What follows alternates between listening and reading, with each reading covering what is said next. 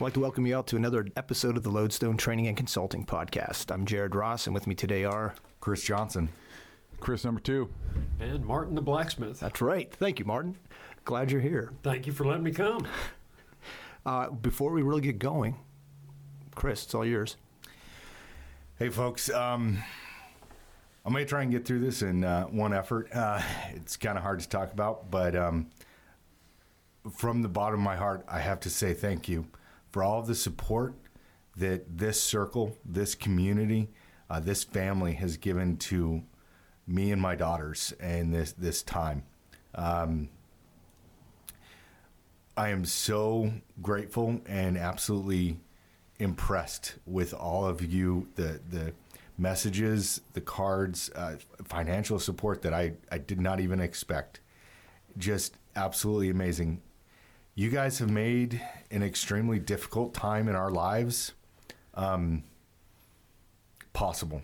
We've been able to get through things that no one should ever have to get through, and it's with support. And I'm I'm so grateful to all of you out there, and I'm honored to know all of you and have you in my life. I really appreciate you guys, and I hope that I will be in a position that I can help if anything happens. I hope nothing like this happens to any of you. Um, I'm just truly grateful that uh, that we have each other, and thank you. Uh, my daughters, thank you. Uh, our our family, um, my wife Pam's family um, out in Utah, they were blown away that in their minds, strangers uh, would have this level of compassion. And I had many opportunities to share with them what, what true family is. Uh, some of some of our friends and family um, tuned in to Pam's uh, memorial service. It blew people away. How many of you reached out to us? Uh, you taught people lessons about what it is to mourn with those that mourn, and um, thank you. And uh, I'm just really grateful to know you guys. Cool. So this today, what we want to talk about is the Light Fighter Challenge. So as we're recording this, we just did it yesterday, and I thought it was a very, very good event, and it went over uh, even better than what, what I anticipated. We want to start with with the idea, and I guess it's an idea that I've been kicking around for years now. Uh, you and I at Shot Show in 2019 I, I one of the lunches or dinners that we had together, we yeah. started talking about this, and I stuck out to me. You're like, we need a competition where they have to shoot the Pennsylvania uh, long rifle, and, uh-huh. and, I was like, you mean the Kentucky long rifle? and, and you, want to educate you? And then you educated me on uh, on that whole thing. Uh-huh, that's uh, right. But at the time, I was living in Tennessee, so I I had to be like, well, it's the it's the Kentucky long rifle. Now that I'm in Pennsylvania, yeah, no, they stole it from us. Yes, yes, they did. Yeah, this is my adopted state. So, like like you were saying, it's something I've been wanting to do for a long time. Wanted to do a competition, but also something where you're kind of competing against other people. Really, you're you're competing against yourself. Uh, Doing your, that hard thing. Yeah. Yep. That that real gut check because like I've put out and like I mentioned yesterday a couple times, as well as I put out in in our social media posts and other places describing this event, we just do not do hard things really anymore. We're so pampered. We're so uh, life is easy. So wanted to do something that was hard, and it would be, you know, that individual against an individual. To, to quote the poet, "I against I." One of the things that I really enjoyed about the Light Fighter was it wasn't a game it wasn't that you could, um, you didn't know all the, the stations, you didn't know what you were going to be doing, you couldn't memorize things. Yeah. Um, there was no walkthrough. Yeah. There wasn't a sit there and figure out where your left foot's going to go for this. And yeah. It was that true challenge. You show up and you have to be that light fighter. Yeah. You have to be good at all these different things. And you had kind of an idea what you needed to prepare for. Yeah, there's going to be some shooting, there's going to be some walk in you just didn't know what kind of shooting. Yeah. I like I really like that. It's that again, more of a test than you know, some board game. Yeah. Yeah. It, some of the inspiration that I took from it too is is EIB as well as as yeah. SF selection. you know, Uh, that's the expert infantry Sorry. badge. Yeah, you're right. yes. um, and, and s- selection. Uh, I'm gonna jump in here. I Go just ahead. gotta say this um, because I get the Philmont thing a lot. Yeah. Who has their EIB? See, I was fighting the entire time. I never had the time to do my EIB. And, and I'm saying that, and then my buddy Darren, you know, my battle buddy, he's like, "That's not true. You could have done EIB." I'm sure that's what he's thinking. Yeah, but, yeah. but that's my excuse. Does, does Darren does Darren have an EIB? You know, he might. I hope he does. He just, he just might. yeah, I, if you do, please take a picture of it, send it to us. We'll put it up on the Instagram. Yes. Um, I might find an old set of BDUs that has an. EIB, Has an on, EIB on it. I, I actually used to wear my EIB with my combat patch because so many people were running around division. Uh-huh. Uh, you know, this is before I went selection. With the CIB, be like, oh, I don't need an EIB. I, I, I've got my CIB. Oh yeah, I have both. You know, Yeah, the real question is with True Blue. True Blue. Yes, I was True Blue.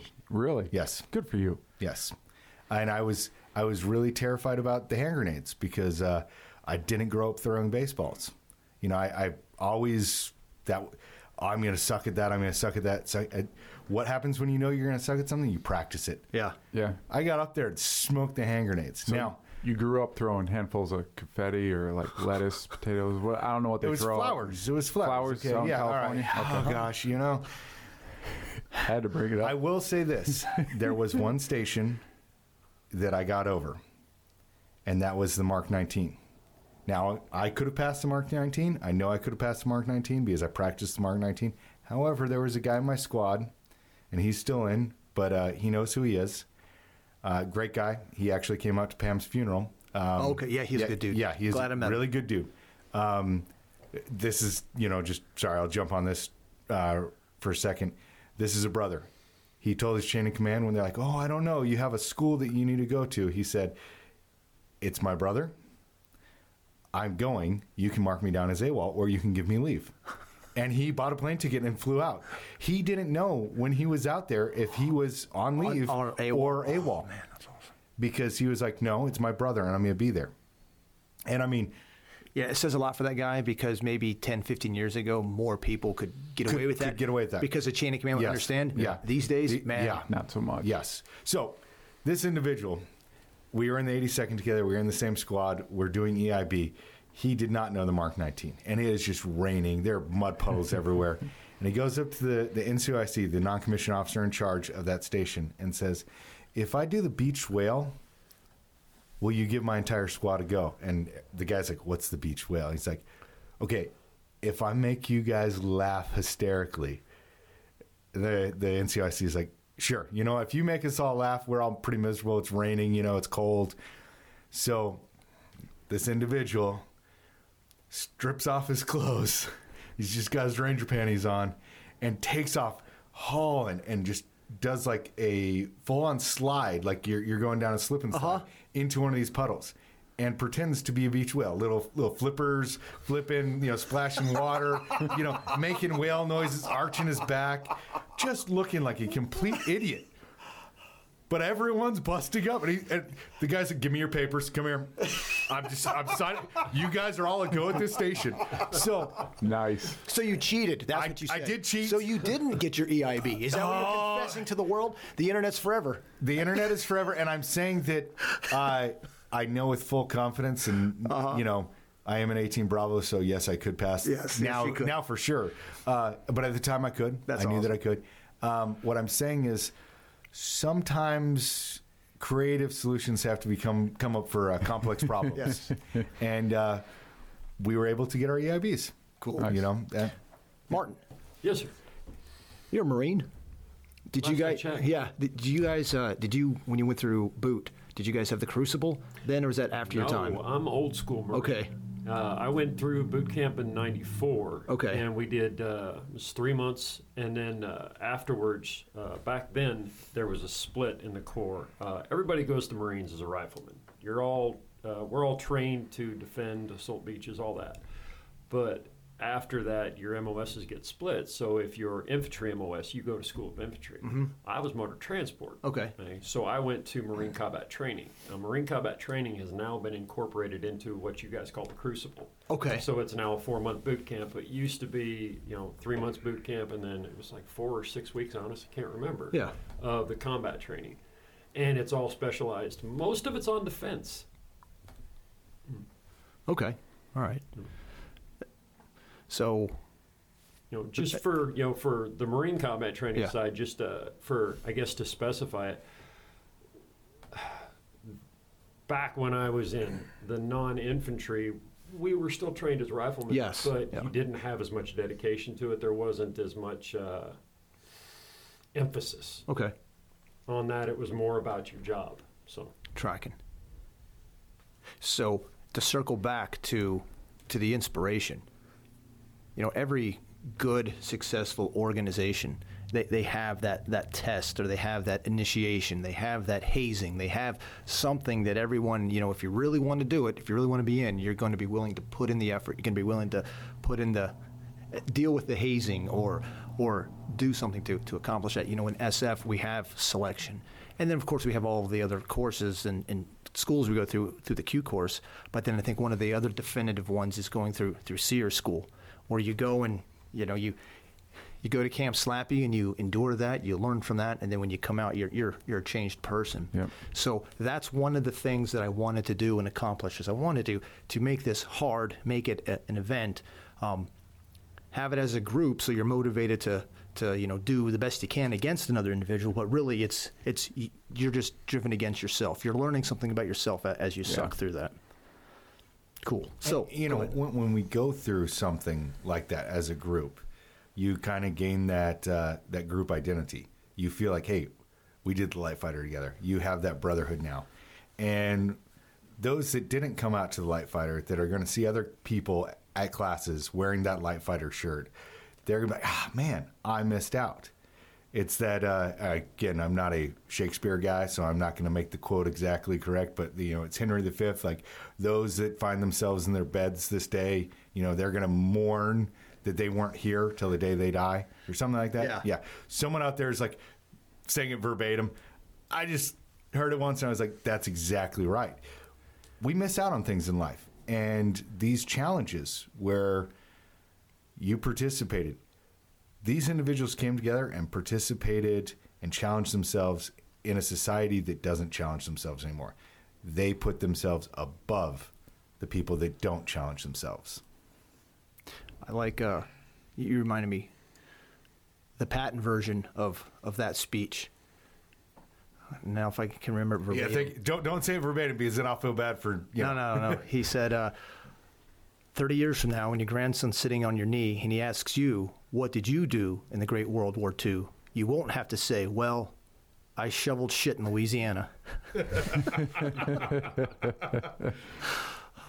ah, Patton, what a guy. All right. Yeah. So, how it worked. I guess what we what we can do is I'll go through and, and just talk about each stage. You know, just basically what it is, and then um, after that, then we can just talk about what we saw, what we observed, and and you guys ran stages. I didn't. I was kind of you know running around everything, but you guys individually worked your own stations. Um, so what we started with was uh, an eight mile ruck, and again, a lot of this stuff was kind of kept quiet. We wanted it to be more of a a, a surprise. Didn't want anyone to really war game or do anything to give them an unfair advantage. We wanted it to be a real experience, not you know, uh, I don't know, something fake. So we told them to be eight mile ruck march. We told them that they needed to have uh, a, a ruck or a pack, or it could inca- include their body armor if they were wearing body armor, at least 35 pounds, not including water weight. And I don't know if it's changed, but that was the EIB standard. Yeah. was, was I think it 35 still pounds is. and then told them there's going to be an eight hour, not eight hour, but an eight mile ruck. Actually, there was one of the first fibs because it ended up being about eight and a quarter, not quite eight and a half, maybe like eight point, you know, three or something like that miles. So just a little bit longer. So our so our pace count was slightly off. Uh-huh, you yeah. know, I mean, you know, it, it's no big deal. because I did get some. Well, we'll talk about that later. Okay, so there was the ruck. After the ruck, and they came back and they did their um, got their got their time recorded. Then the first thing they went to is a, uh, a short cliff climb where they had to, you know, with the ruck, had to climb up the cliff. After that, the next stage was land nav. So they hit land nav, and there, if they found their point, they found an item. We'll talk about the item then a little bit later. They had to take that, and it was important later on. Following that, they had to follow a path to the rifle shooting. So this is where the only shooting of their own weapon that they did, and it was only 20 rounds. So after they were recorded for accuracy, they moved on to the axe throwing, and there they had three attempts to stick uh, their axe. Followed by that, the, the next stage was a Kim's game. And for those of you who've listened to us before, we've talked about Kim's game and how important it is, and we've talked about the Kipling novel and, and stuff. So that took some people by surprise. That was one of the, the unknowns. Um, after that, they did a stock, which everybody failed. we'll talk about that too. I, I will say, For unknown reason. Uh-huh, yeah. I had a lot of people say, "How do I do on the stock?" And I was like, "I don't know. I don't know." Uh, then they went to fire starting. Follow, following the fire starting stage, they went to a black powder stage. So I, again, I think that was uh, some people knew about that, but I think most people that kind of caught them by surprise that they'll be shooting black powder, and and actually doing the William Tell because it wasn't an arrow, it was black powder, but they shot shot at an apple, and then following the black powder, then the last stage was the the med stage, where uh, yeah, they had to perform a task. Uh, at that medical station. And then after that, that they were done. So, all said and done, we had some people who were, were recording on the wrist. We get well, we told them an eight uh, mile ruck followed by roughly a two mile loop. And then what was some of the yeah, some of the guys, it was 12 to 14 miles. Yeah. Total. Yeah. So at at the end, there were some guys who were who were broke off. Oh, yeah. But uh, yeah, it's a good time. So Well, you know, it's uh, in this day and age. Like I wear a Garmin uh, watch; it tells me how many miles I walk in a day, and it's not uncommon uncommon for me to look down and see that. Hey, I've walked eight miles today. Yeah, those miles were broken up over almost a 24 hour period. That counts every step. You know, I get up off the couch, I walk to the kitchen, you know, I get a sandwich. Uh, it counts all those steps. Walking eight miles at one time with a ruck on, trying to do it for time, that's a completely different experience. So I know there were a couple people that made that comment, like, I know that I walk eight miles, you know, I do, I it all the time. Yes, but you don't do it in two and a half hours. Yeah. with a pack on the entire time. Yeah, and that's 12 to 14 miles with the ruck on. Yes. There Because they carried their rucks through the whole thing. the whole Um, thing. They carried their weapons through. The- not on the round, ruck, yeah. but as soon as they on, got back, on the round yeah. robin, they carried their rifles. Uh, and it was very interesting. I, I, at the station I was, I saw a, you know, there were individuals that carried their weapons slung, ready to use, and there were individuals that were like, uh, the rules say I have to carry it, so they put it in the rucks. yes, I did see that. Yep. And uh, you know, I was like, okay, you know, some people are getting more out of this. Uh-huh. Some people are just, uh, you know, I want to get over. Yeah. Well, yes, but at the same time, they we gave them the rules. Oh, I know. They I know. were following yeah. those rules. Yeah. That's And, true. like I said, I'm not. Uh, some people got more out Yeah. of it. Yeah. One guy said, he told me that uh, it wasn't so much carrying the weight. It was when they take their pack off and put it back on. he's like that. That's what That was it's the worst. doing me, and he's like, that's the worst And thing. we all know that feeling. Yes. Uh-huh. Yeah. Speaking of which, that the rucksack flop, that's that's glorious. Yes. the get up after the rucksack Not- flop, not, not so so, much. glorious. So let's. Uh, we started with the ruck. Uh, we kicked off was roughly seven thirty. It was according to the pilot, seven thirty-two. seven thirty-two. Okay. Yep. And she was running the yeah. She was Yeah, running she was running timer. So it was over this particular time. It was on on a dirt road with various elevation. There were a couple of hills and everything. What was nice is was a little bit downhill to start with. So when they hit the turnaround point and came back, it was Oh uh, yeah, and with a nice little, nice little hill coming up. little grade. And there were a lot of guys who started out, you know, what I expected really. Some guys took off running, some guys who've been prepped and prepared and been preparing for it. Then other guys just just took a stroll, you know, one foot in front of the other, weren't really cared about, you know, how fast they're going. They just wanted to complete it. Well, one of the things that I noticed, man, this is you know reflecting back into my own life. Uh, I was that guy that would start running. You know, EIB. Um, I would do the. I, it's a, a 12 mile. I'm going to try and get this done in under three hours. I'm going to try and get this done in under two hours and 45 minutes. Um, that was when I was younger. Yeah. I would I would burn all the gas that I had and not think about saving anything for later. Yeah. Becoming the the Green Beret, going through selection and the Q course, that was one of the things that I, I got taught. That tactile patience. You don't need to use everything you have and just have 10% left over for the mission. Getting there is just getting there. Mm-hmm. So learning to pace yourself is, is vital. Well, Yeah. one of the things that we did at each stage, or what we tried to do at each stage, is we had a, a statement or a little bit of history of you know that we tried to relate with the light fighters to this particular stage. And for for the ruck, what was that thing? I talked about what The Warrior's Path. the Warrior's Path, Yeah. and a lot of people aren't as familiar with the Warrior's Path as in time past. So the Warrior's Path. I think we've talked about it here once or twice, but the Warrior's Path is a generic name for a wide uh, selection of trails that went all the way from like New York all the way down to Florida, Georgia, Tennessee, and this was you know pre colonial days.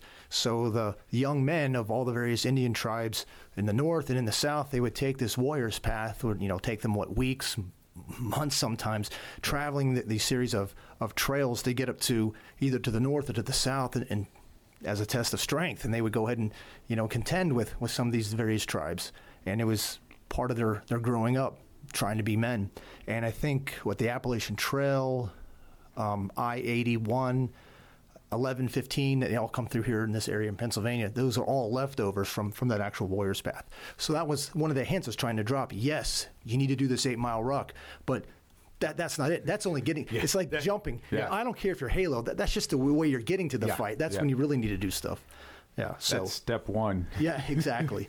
so I know for, for me, like uh, what I've developed into with with rucking, um, starting with the 82nd, where I didn't really know any better, but then when I went to selection and other stuff, I saw guys who would just sprint. And maybe there are some physical specimens, and there were. There are some studs who, who could run that whole way. That wasn't me. I always started a little bit slow, let a pack get in front of me, and then as it started to thin out, maybe depending on how long it was, maybe the first half mile or mile, then I would like, okay, the guy in front of me, I need to beat him. And that was my motivation was to catch that guy and pass him. Then there'd be somebody else in front of him. So I would just be be passing those guys up. That's how I approached it. Yeah, I like to look back at them too as you're passing them and smile, just to just feed off of their misery. Yeah. Well, I'd like to, uh, I'd like a young man to introduce himself. You are? Get right up there. And get close to that mic. Closer. You can do it. Don't don't be shy. Yeah, don't be shy. Closer. I'm Yeah, you gotta get closer. I'm Aiden. Aiden? And Aiden, you helped us out yesterday. That is correct. Yeah, one of the things you did is you uh, hung out at mile number two and mile number six with the water and the Gatorade. So you saw all these guys pushing themselves and, and sucking as they walked past you. What were some of the things that you saw? And, and tell us what, what you thought with, you know, with the facial expressions and things they were doing. At first, they're all mainly grouped together. Yeah. Like at first, they're all mainly grouped together. You know, just starting out. As it got more at the six miles, you could tell who was really running at first and who was really just walking most of it. Yeah. You remember the very last guy? Which one? The guy that DNF'd or no, the guy? no, no, not, not that guy. No, not that guy. The, The, the other guy. Yeah. Can Yeah. you uh, explain that acronym? Do not finish. Okay, thank you, thank you. So, no, the other guy. What did he look like? Uh, he it looked like he walked most of the way.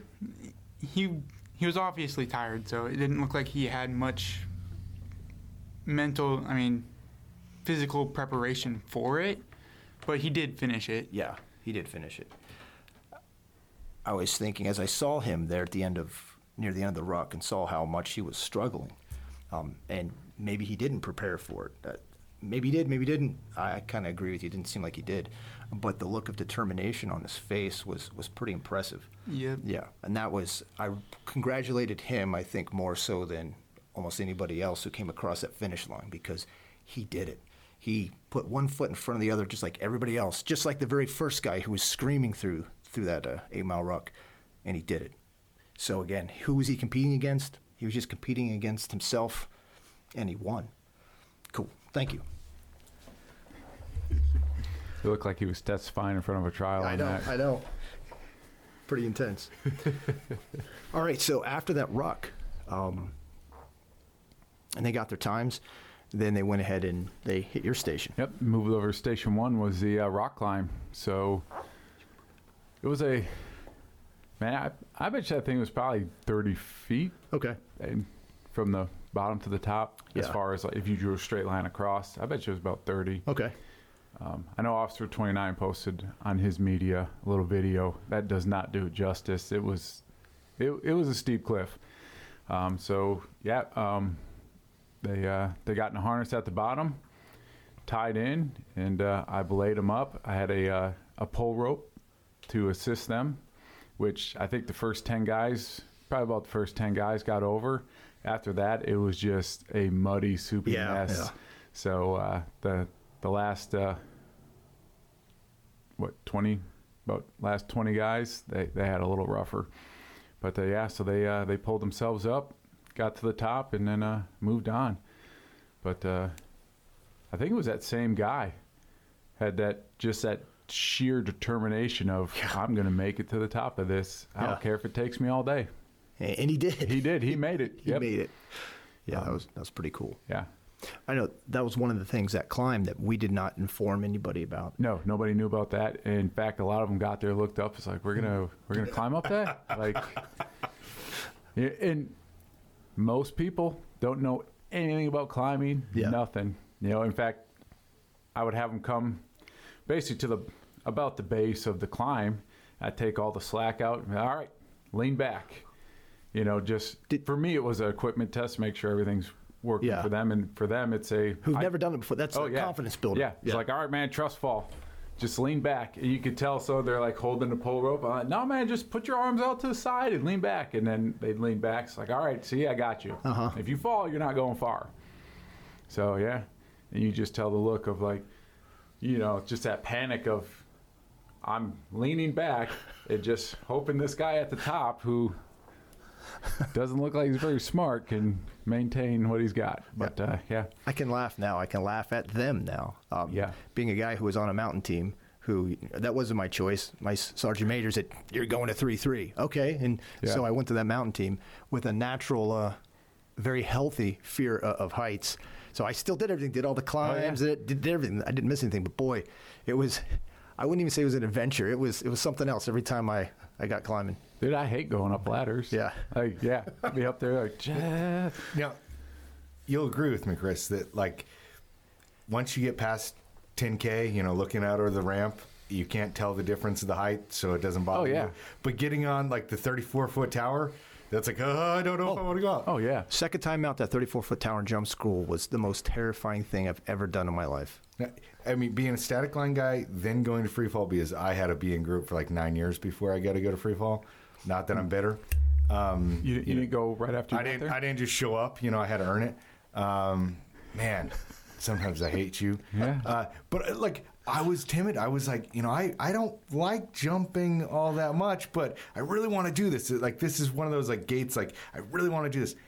And then when the first time, you know, because you stand there and you're waiting for your individual go, I'm looking out. I'm like, this is so much easier.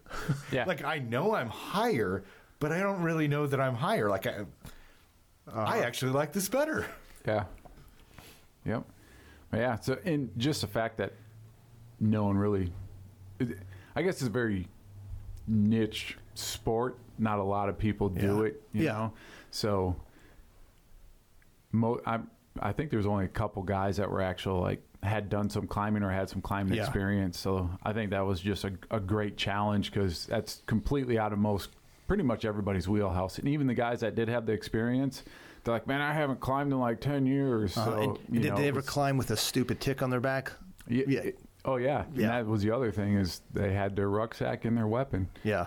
you know? One guy's like, man, I wish we didn't have that. I was like, well, you could leave it down there, but you're going to have to rappel down and get it and then come back up again. Like, Uh huh. you can do that. Yeah, we'll- we'll I'm, I'm here for you, man. but yeah, so that uh, good experience for for Yeah. all those all those folks going through it. And, and I think that that was a mentally that was a good thing because everyone can. I know this ruck march is going to suck. I've walked before. I've walked maybe a long distance before, so they could concept, conceptualize that and prepare themselves somewhat. But to take them immediately from now I'm walking to the known to turning virtually, they had to walk down a little path, but they basically turned a corner and, and were surprised. Oh, here's a rope. I got to do what? Just that mental Yeah. like shock. That was yeah, that was good for them. And then a good confidence Yeah. booster when they made it up. Yeah, that same young man from the uh, Wilderness Survival that was there that built his shelter and stayed overnight in it. You know. No, that was that was a different guy. Wait. Yeah, it was a di- different guy. Oh wait, that was the, that was a younger one. Yeah. Yep.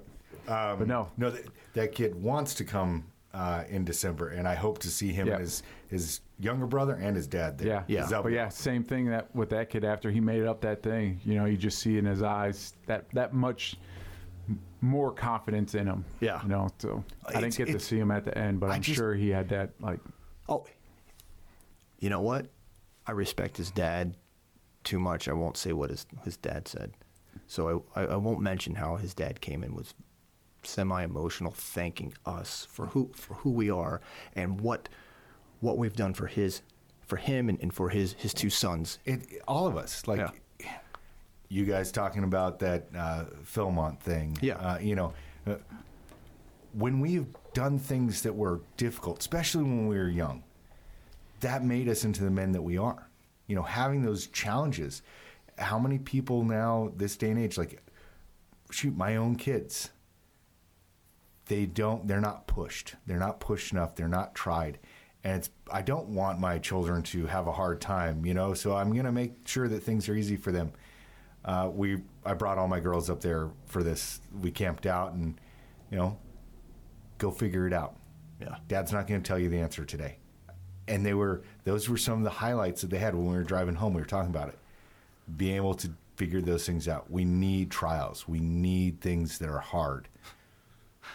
It's what we grow from. So my three oldest boys all, all participated. They all they all did it, and um, they all three of them had successes. All three of them, you know, didn't do so hot in some of the stages, but when I saw finally the first couple guys were were showing up, and uh, I wanted to go down just to see who they were, and then and you know congratulate them, encourage them, and then tell them you know stop loafing and get over to, to the cliff. You know, uh, I went down there and there was probably about five, the first five, maybe six people finished, and I started looking around and oh I, I recognize these guys from classes. Some of them I know, and I'm like man these are these are men. In, in the classical sense, these are men that I really respect because I know in their day jobs they push themselves and, and they perform ver- really well. They have pushed themselves in prior classes and they clearly pushed themselves. I think so for that eight mile of, over various terrain. Um, well, what was it like 8.3 or whatever? Uh, the tops the top score was two hours and, and three minutes. So that's not bad. Yes, there are people who can definitely go faster by running the whole way, but but that that was a pretty good time. That was. Go ahead. Un, uneven terrain and unknown terrain. Yeah, yeah. You know, a lot of those guys drove up there in the dark. They didn't know what that road looked like. Yeah. Uh, you know, I in my heyday, I could run eight miles very easily. Yeah. Even with a rucksack on. In that, I would have been pushed to have those times. Yeah. You know, and especially thinking that I have two more miles round robin. Yeah, Those are yeah. Mm-hmm. excellent times. So I'm looking at these men, and then I realize one of my sons is there. So then, you know, me being me, I'm like, "Hey, you, come here." So I'm I'm lazy. I'm in my in my truck. You know, I haven't done anything. I'm just like sitting in this glorified throne on reels, wheels, pretending like I was Lord Almighty or whatever, Lord Humungus. You know, uh, yelling at all, all my peeps. Anyway, so I'm sitting there. I get, come here. So he comes over and he's he's pretty tired, and I can see he, he's sore and achy, and looks like he's got a cramp in one of his calves. uh, The way he's walking, and he comes over and like you know me being me, better stand attention. I'm talking to you, boy. So he does his best good attention, and I just I started to get emotional. I'm like. Do you see all these men? These men that I respect, and I'm pointing to like the three guys or four guys who were there, and he's like, "Yeah," and I go, "You're among them." and I was so proud of him for pushing himself. He came in, uh, I think he came in fourth place out of all those participants, and man, I I started tearing up, and I'm getting emotional now, just knowing that he he pushed himself there. I, we all know our children, and we have a pretty good gauge of what they're capable of. And it's wrong for a parent to keep hounding and pushing and pushing and pushing and pushing and trying to force them to, to their potential. What we have to do, or what I think the wisest thing parents do, is encourage and, and show support and, and have patience. And you really want them, but you can't force them, so you can only encourage them to do their best. And then when you see your child do his absolute best, which he did, and pushed himself to his absolute best, that's one of the most satisfying things to see and experience. So here I am, you know, big tough guy, at least acting like it, and I started all tearing up and starting to cry, and I'm like, "Oh, I'll see you later." I had to quick drive away because I, yeah, I gotta go check on something. That's right. That, that- but that important thing, um, that was that was really cool. Yeah, but yeah, you could just you could see it in that kid's eyes, and you know, as an instructor, that's that's one of the reasons we do it. it. Is Yeah. just to see people get better at just being them. Absolutely. you know, and get that just that confidence boost. So, but yeah, it, it was a good time, and the fact that they had no idea about it, you know, just made it that much better. So then after the climb, then they went to the land nav. They went to land nav, and uh, I know that that was one of the items that people knew there was going to be land nav, and there were some individuals who were a little. Uh, I, I can't do land nav. I, I I'm gonna I'm gonna I'm taking my bye on this. Like, no, no, you you don't want to. It wasn't so much a. Uh, here's a bunch of points. I want you to plot them. I need you to go walk this. What we wanted to focus on was why it's important to know these skills. So we had a cache recovery. There was an item that was out in the woods. It was a very simple movement. We gave them a heading and a distance, and they had to stay on that heading for that distance and recover a, uh, a packet that they were going to need later on in the course. And I had uh, I ran two of the. I started at Land Nav and then I went over to fire starting. Uh, everyone had their packet when they showed up there, so I, I know that everyone did it, and I, I'm very happy about it. There were a couple people that, um, well, I was there at the Land Nav. I would send them out on a certain heading, and they'd come back with the wrong packet, and I'd look at it like, "That's the wrong one. Go put it back and go get the right one." And they'd be looking to be like, "How do you know?" Oh, we numbered them. Uh-huh. So yes, they're all the same packet, but you were supposed to get lane four. You got lane three. You drifted. You know, and it gave us the opportunity to talk about. It, it's important that you can do those fine movements, that you can move that small distance and hold on that azimuth. Do that dead reckoning. There are times that we do that kind of navigation. Um, we talked about. We've had multiple land nav po- uh, podcasts where we talk about the big. This was the small. This was doing those fine movements. So the way I looked at this, they just did the eight mile movement to where they're going to find this. They climbed up a cliff. They did the, the terrain association and uh, terrain recognition, and now they're doing those small movements. Yeah, the the guys I talked to, they had all gone through a couple of your land nav courses. Went and did the uh, the one up at the guns powder. Gun, gunpowder, yeah. Yep, and uh, that they were scared because they were walking up. They're like, "Man, we know Chris. We don't know. we don't know what to think."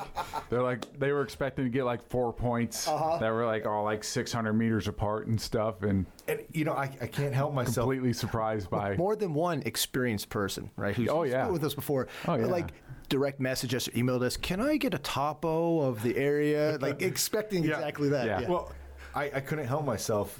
You know, we, we have boxes of different equipment. So we have like our land nav box, and so we needed compasses. So you know, oh, we Oh, did, knew- did you put protractors? I up? put protractors out. Oh yeah. so when people walk up to the station, they see the compasses hanging there, and there are protractors on the ground. And I'm like, I wish I had the foresight to have printed off some maps because it would have been it would have been great. And you know, again, I really wanted to focus on something that was challenging and that it really this is a learning opportunity. Yeah. I know that I I have to be able to walk that I have to be able to move in on that cache. you know, let me, before I forget, one of the key things here is we did not expect anyone to come here and be able to smoke all these stages. We wanted people to, to fail. We wanted people to come and experience something new so they can discover their own weaknesses and realize, oh, this is an area that I'm weak in. I need to focus. I need to put some more time in this. I'm, I'm not as good as I might have thought I was. So, And- yeah. yeah, and it- it's not fail in the sense of um, man, You're a the- failure. yeah, these are Yeah. incredibly hard things. No, these are reasonable things to be asked to do. But if you're not putting everything into it, it's going to be harder. Why was the road march the first thing, not the last thing? Because it gave that physical tax to you. It wore guys out, and uh, you know, just like jujitsu. When you go to learn jujitsu, what's the first thing they do? Is they make you do a bunch of exercises so you're tired and you're Yeah. not using muscle. You're Yeah. you're able to you work have to that use that technique. technique. Yeah. yeah. That's one of the things I I learned when I was an NCO with the 82nd, and then I saw some masters do it when I was going through the Q course. That's when we go on those runs. They would sprint for that first half mile, mile, and you got to stay, you know, stay with them. So, you know, the instructor, the person leading, of course, he was in shape. He was the one setting, setting the pace, right? So he would sprint till, okay, I'm about done. Then you just get in a slow jog, or it would gas everybody else. So everyone was, you know, nice slow jog, but they were sucking the, the rest of the five miles, six miles, Yep. whatever it was. Where if they would have had a nice meeting pace, it wasn't so bad. But yeah, mm-hmm. smoking to begin with, and Yeah. the rest is a struggle. Yeah, so I really liked the way that the land nav worked, and I'll tell you, seeing everyone come through later with the packet. Uh huh. You could tell what the packet is. Okay, this point, yeah, yeah. so it was a block of wood, a, a two by four, uh, you know, four inch by uh, one and a half by twelve inches.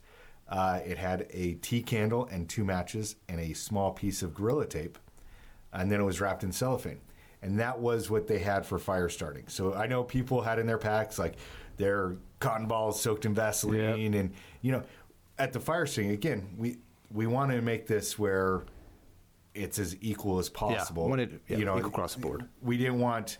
Well, I'm going to start my fire with a road flare because, you know, I brought it. I brought it. It's uh-huh. in my ruck. You you said I have to start a fire. Okay, but is that showing that you have any skill? We'll- we'll- we'll get to the fire stuff then, yeah. So the, everyone showed up with their packet, and that just that was awesome to me Yeah. because that meant that everyone was a success. They pushed themselves. They saw some challenges. I saw guys that I knew had they have taken multiple land nav things, and they're like, man. It was really important to use that compass correctly. Uh huh. How many people did you have ask for the declination? I did 'Cause I'm not. pretty sure almost everybody was like, "Hey, what's the uh, declination asking- for Pennsylvania?" So I, I, I didn't have anyone, but I did have one guy say, "Now, is that uh, azimuth grid or magnetic?" And I'm like, "It's a magnetic." yep. One of the things I didn't even think about, but I've heard a couple people, um, and ask me, I mean, correct me if, if you didn't also hear it at your station, but uh, that that piece of ply, not plywood, the piece of uh, two by four and those matches and that candle, they didn't weigh very much. And I didn't even think about that because I'm not walking around this thing. But there was some people like, oh man, I can't believe I'm gonna have to add this weight to my packet. that was a big deal. That that two by four is a big deal to, to put in your pack. I did make a joke about how I thought about you know putting like two uh, ten penny nails or something, you know, some large nails. Just stick them in there, make it awkward to carry. Tie a rock to it. Yeah. Uh, there's a difference between being mean and you know. Yeah. I've ride that fine line. Well, whose whose pack was the heaviest? There was wasn't there one that was like 50 pounds? That might have been um, the guy who's right now driving back to to, to, to, To Tennessee. Tennessee. Yeah, because I was talking to a group and they were like, "Yeah, mine was like 41," and then one guy's like, "Yeah, some guy he had like a 50 pound pack." Yeah, Overachiever. yeah, that's right. Yep. You know who you are. So after the land nav, and they successfully navigated that, got their, their item, got the, their packet, make sure it's nice and waterproof, and they threw it in the ruck. Then the next stage they had to follow the trail to was was the shooting. Yes. And I know shooting is sexy. We do a lot of shooting classes. Um, we do a lot of good shooting classes. But one of the things that I think we try to preach is yes, that's good. It's a necessary skill, but we want you to be well rounded. So there really was only one shooting stage with your weapon. And when they got there, it was, it was only 20 rounds and it was four different distances. Five rounds, move to the next distance, five rounds, move to the next distance, five rounds, and, and then five rounds, and only shooting at one's bullseye. So when we came to the grading and everything, shooting was important. And in fact, the guy who, who actually won, he did shoot the best uh, out of those those 20 rounds than anybody else. Um, so you know that was good, but it wasn't weighed out of scale with anything else. It was only one stage that was equal to all the other stages. So Were they wearing their? Did they have the rucksack on for that? I didn't get to see it. you know, I didn't put out that guidance, and I don't, I don't know honestly. Joe Joe ran that. I'm going to say that they wore their rucksacks, and if you weren't wearing your rucksack, then you got over and just keep your mouth shut. Yeah. But that was a pretty short stage. They took that Yeah. walk, came down, you know, that hill, went there, and then they, they shot those four uh, different uh, distances. And as soon as they got there and they got uh, scored, then they moved on to you know, to the next one. So again, it's an important, necessary skill. Oh, yeah. But and it, it's sexy. There's a lot more YouTube out there of people, uh, you know, playing with their gun than, than doing land nav. Yeah, Yeah, I'll be honest that I would rather shoot my AR than walk eight miles. I, I, I've reached that point in my life where uh, it is definitely more entertaining for Yeah, me. 'cause Yeah. like I said, we focus on shooting, but we don't walk eight miles and then go shoot. Yeah. Yeah. Not anymore. Yet, anyways. So then after that, then they um, went on down the trail and hit the fourth stage, which is the axe throwing. Martin, you ran that. Absolutely, yeah. Uh, first, I want to take a minute and say, absolutely honored to be part of this event. Uh, it's a phenomenal event. Uh, you guys are a great group of people. Um, fortunate, I feel fortunate, uh, grateful maybe is a better word, to be sitting here at the table with you gentlemen. Uh, listen to you guys' podcast. I just wanted to say thanks for letting me come here today. It's really awesome. Glad to have you. So, thank you. Well, I- So- I got to say, I'm I'm just honored to sit at the table with you because I wear one of your knives on my belt every day. You That know, is I mean, so it's awesome like to me. I love it's that. like I I got one. I got the uh, acts of kindness a few years ago. I love that. I didn't thing. realize that was you. No, that's me. That's And, awesome. Like I, I love it. Yes. everything that I've touched that you have made, I absolutely love. Thank know? you. So it, it's it's an honor to sit here with you and to have been hanging out with you the last few days. Awesome. Thank you. Yeah. Thank you. Okay, so I did the axe throwing booth. By the time these guys got to me, they'd walked about eight and a half, eight three quarter miles. Um, about half of them looked about spent, like they were bouncing on the wall.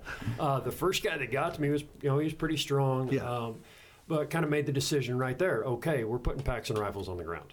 Right. I did it more out of a safety theory because we're going to use axes. We're throwing axes. Uh-huh. need- let's keep it one weapon at a time. and, and let's put that out there. When we say axes, th- these are not, I don't know, Walmart ten dollar Bud K, you know, things that are kind of blunt. These are real axes, real tools with a nice edge that uh, I have used these axes to do all sorts of things from uh, dispatching animals to you know whittling with. Uh, they've I've taken your axes with me overseas. Ever since I was first exposed to them, they've gone with me on every deployment that I, I've been on. Uh, these are good functional tools. So we, yes, we use that- them that's in the very wise. environment class. Yeah. Oh, yeah. I mean, So yes, for safety, taking that ruck off and, and, and calming down. That's that's definitely a good idea. very wise. Awesome. So at that opportunity, I'd have them take their packs and their rifles off, and we do a hydration break. You know, at that point, I gave them a little history lesson on Rogers Rangers and how the tomahawk was used, right? and then I'd actually uh, we gave them kind of a side question. Kind of just uh, the idea was to knock them off their game a little bit and get them out of their heads because they're thinking how bad their feet hurt. They're thinking about uh, having to pick that pack up again. so I have I had two compasses laid out. One was a gold compass and one was a black compass, kind of like Captain Jack Sparrow's.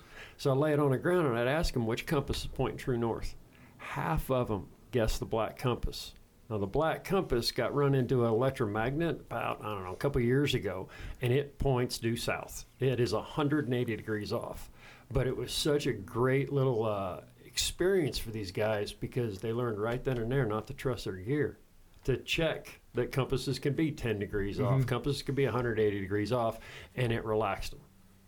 It gave them something else to think about. So then we step over to do the action one, and almost everybody stuck it. I think we only had four or five people that didn't. And it was a new experience for them. It was so much fun, and the enthusiasm everybody brought uh, to the booth, even though they were spent, man, they were just excited to be able to get out there and throw 'em. Yeah. It was so much fun to be a part of that with them. I'm And- totally stealing that compass thing in my land nav classes. I'm gonna trick out a compass now. Uh-huh. That that's awesome. I love it. You showed it to me before everything started. I was like, yeah, I'm stealing that. That's cool. So I'm telling you now here publicly. I'm totally stealing that. You're that. not stealing, I'm I- giving it to you. I'll, I'll give credit where Yeah. credit's due too. Yeah, that's awesome. Yeah. So and then they go to put their pack back on, and then they've got this two by four, and like some of them are sticking it in their pack, and then there was this one guy that had it like in his like the you have the, the buckle across your chest, Yeah, yeah. the stabilizer. He had it like up inside there, like pressing Okay. it against his chest. I mean, it was just it was cracking me up all the different ways these guys are trying to carry this package. and Everybody's complaining about it. Everybody. and like, well, what do we even need this for? You'll figure it out later. You want to hold on to that. Yeah. Oh, that's awesome. You know, and then, then when they uh, they were coming to me pretty staggered, so I'd get them one or two at a time, and then from there we'd send them up the road to Kim's game. Yep. Cool. So um, You set that one up, didn't you? I set that up. I put out 15 random items. I walked around the house and then. what is Kim's game? Okay, so Kim's. Yeah. If you're a long time listener, you, you, already know. So I'm, Yep. I'll give the background. It's a memory challenge. A, a series of items or objects or, or symbols or something are placed out there, and you have an, a soak, a, a amount of time that you stare at them. Uh, five minutes, 10 minutes, 50 minutes, six hours, whatever. And then you do something else usually, and then you have to tell how many you, uh, you put out there, how many items you remember. yeah. Um, and I have used these since I the the concept since I learned it, and I I don't know if I was in the 82nd or if I had made it to group before because the memory is not as good as it used to be, but I will still do it, and I've used it with my children. Um, you know, I you guys, they're long listeners have heard the clean your room story where their room's a mess. I'm like, I have picked five items. If those items are not picked up, then I'm going to throw everything away. and uh, the girls hurry and pick up the room because they don't know which five items I've picked. Hopefully, my memory was good enough and uh, I remembered what five items were. But the threat was usually enough.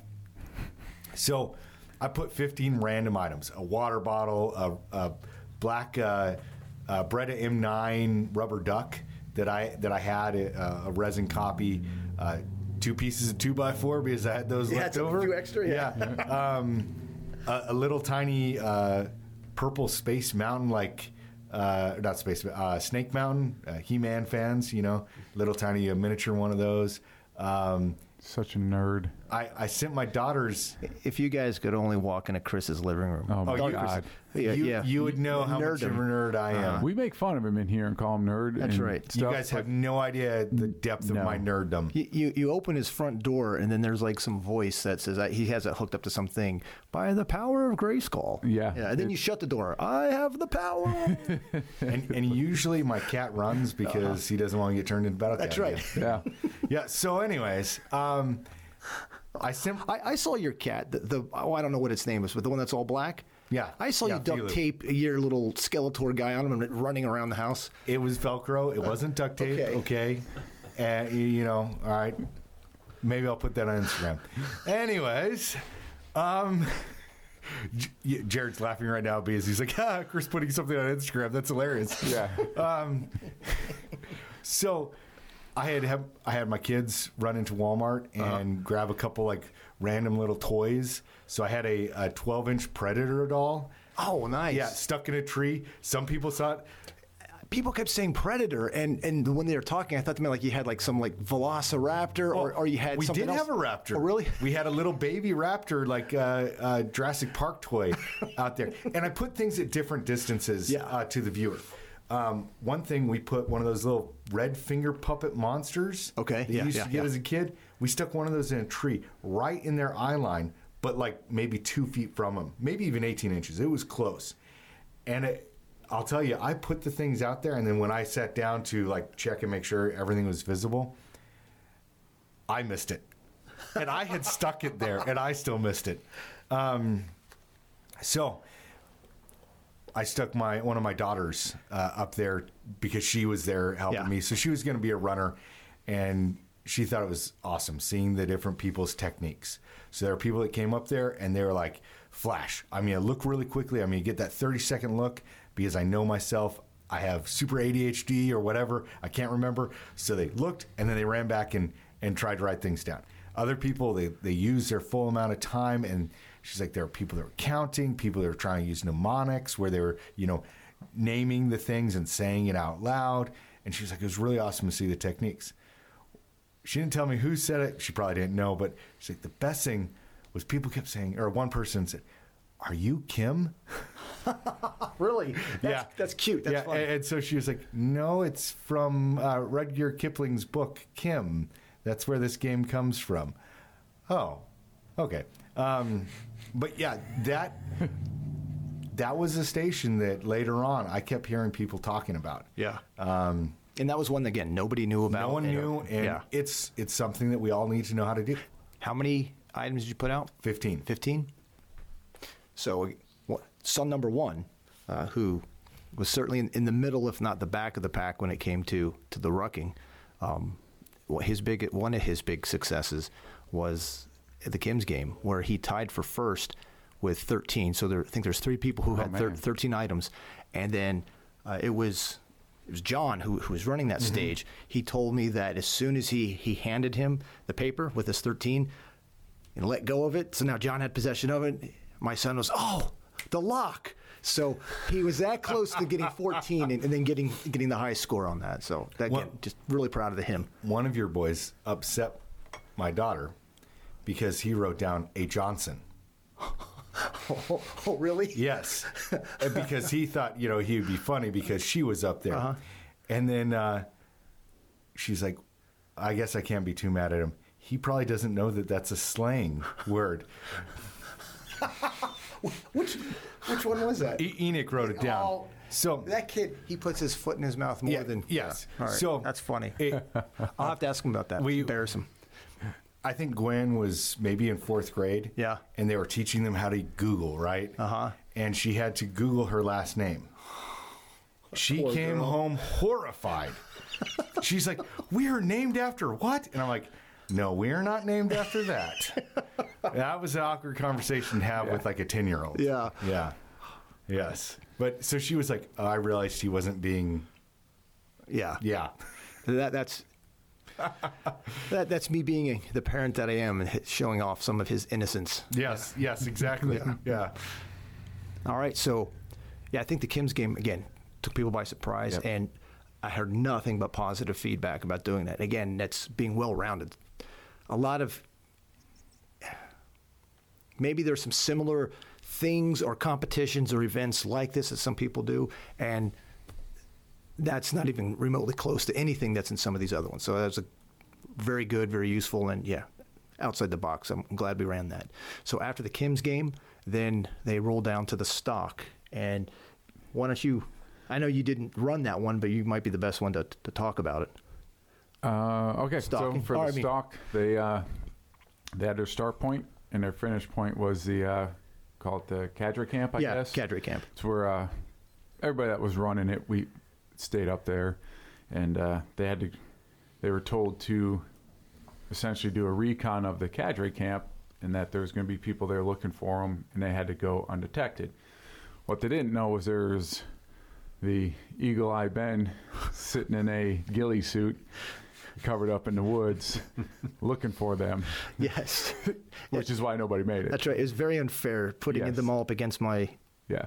youngest son. Yeah. And for those of you who don't know what Ben likes to do in the woods, we had him as a uh, a casualty on a land nav exercise. Never again. Where they had to recover him. You And, know, he, like and he knew And- they're supposed to find me and recover me. Yes, That- I, mean, Yes. I was very. I want to be found. Like they are looking for you. Like if they even get kind of close, like sing out. And You're supposed to be yes, rescued. he had buried himself in leaves. He had like gotten under a log. I mean, it, he was he was bragging about. Yeah, they stood. They were like they were like They almost stepped on me. yeah, they were like ten feet from me. They they could have got me. And we're like, oh, Supposed to Ben, find you. Ben. So that kid can hide in the woods. Yeah. and it, he he was on the radio, and it was hilarious listening to him. It's so much fun for, for me. I didn't stop it. But he's like, okay, I can see them, and, and they're walking. Okay, so you see them, so it's a no go. Well, maybe they can pass, but but you see them, yeah, okay, they're, they're done. Next, Well, and you know, talking about things that there wasn't a throwaway event. There was no event that we had that was like, oh, this is just going to blow by or anything like yeah, that. yeah, People took everything serious, and man, did people take that stalk serious. Yeah. there was some real concern, like because the fire station was the next one after that. Yeah. people would come in, and you know, we have radio, and you know, they're like, "How did I do?" How did I do on the stalk? Did I do good on the stalk? And it's like, well, I don't know. I'm not paying attention to that. I, I'm paying attention to people trying to light fires. You know, You, you just don't want to crush their souls. I, I didn't want to crush it. Yeah. No, you were you were actually blowing the first moment. No, but it was that was that was So- really awesome. So uh, Eric the Viking was there. Yeah, for, yeah. for the, you know for the previous podcast, and uh, and and Ben told me, yeah. So I saw him walking down the road, and then he came in. So since he was on the road, he failed. Ah, roadkill. That's right. Yeah. Uh, Got him. But that was that was awesome that everyone took it serious. Yeah. It was one of those things that I was I was really impressed with all of the uh, the candidates. Yeah. Yeah. Uh, just the mindset was was awesome. Since we're talking about the stalk uh, again, it's just is an example of the quality of people and how, how much they really get, did care. At this point, they've been walking what. 10 miles, maybe? Yeah, Uh, 11 yeah, miles at, yeah. at least Yeah. by the time they got to the stalk. They're carrying the ruck on their back. Most of them are, are, are, are feeling it. Feet are kind of beat up, legs are tired, and still they did the absolute best that they could, trying to be quiet, trying to, where's my next step? Where's the next tree I need to go to? You know, what makes the most sense? And, and taking it really serious. Next year, um, if we keep this particular stage, because we're going to take some away, add some, that'll be a mystery again. Yeah. So it's always going to be different every time we run it. If we do the stalk again, I am not going to have that young man uh, be, be the person up there. It's just not fair. It's I- just not fair. not that it's going to be a freebie, but I want people to have the ability to succeed with him there and where he was at and the limitations of, of that actual lane. No one could have, you know, Yeah. unless they use smoke. Nobody could have succeeded. Yeah. So from the stalk, and then after they, they made their way to the cadre camp, and uh, the people who were guarding the fire, um, those little two, they you know told them where to go. Then they came actually then to to the uh, to, to your building a station. fire. And so now they got to find out. So after they got done doing the stalk, they um, they came to the fire sergeant with me. They finally got to use that packet that they've they've been lugging around that The that, block of what that everybody block of wood, hated. which I think I'm going to have to weigh one of those Uh-huh. and just see how much that you know how many ounces that actually uh, added. I'd be surprised if it was a pound. Well, I do know that ounces do make pounds. Well, you yeah, know, that's I how mean it that works. that's why I no longer carry those two Tylenol in my rucksack Yeah. because that was just breaking me up. Called addition. yeah, too much, Yeah. huh? Um, so the whole concept that we had is we wanted them to use the Dakota fire hole. It's something that we like to teach in our classes. One of the reasons is it protects your fire.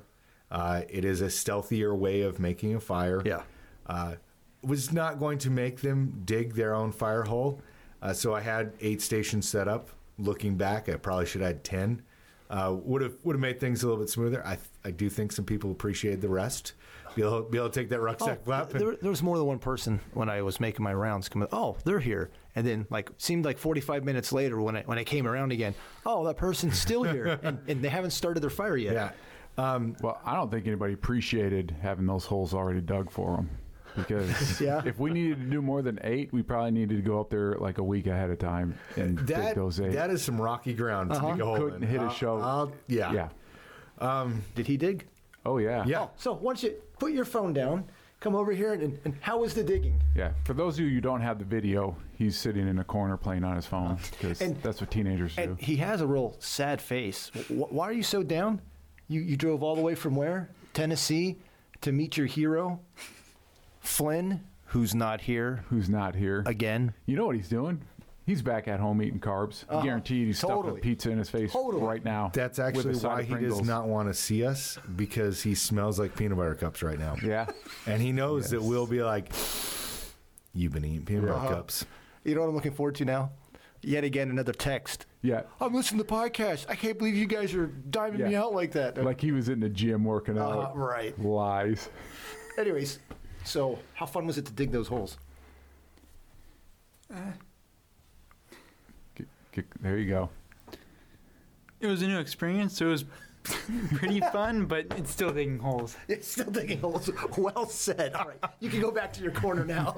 All right. Thanks. So, so I, after I abused my friend's children and made them dig holes because I didn't do it, uh, we had it set up. They had an anvil, which not a blacksmithing anvil, but a woodworking, woodcraft, um, bushcraft. Yeah. You usually have a tree stump or something that you're going to work off of. I had a, a 12 by 12 block for them to work on um, to process up that 2 by 4 and they needed to use their knife that they brought. That was the only other item that they could use. They needed to start that fire, and the flames needed to not just lick the string that we had tied above, but actually kind of engulf uh, that string. Some people were able to cut through that string in three minutes. Some people it was like 20 minutes, and they were like the flames were just getting high enough that I'm like, okay, you're good. Uh, you, you're you're consistently touching it. I'll I'll, I'll let you there. Um, and it really showed the difference uh, between people that knew what they were doing, had the, the proper equipment.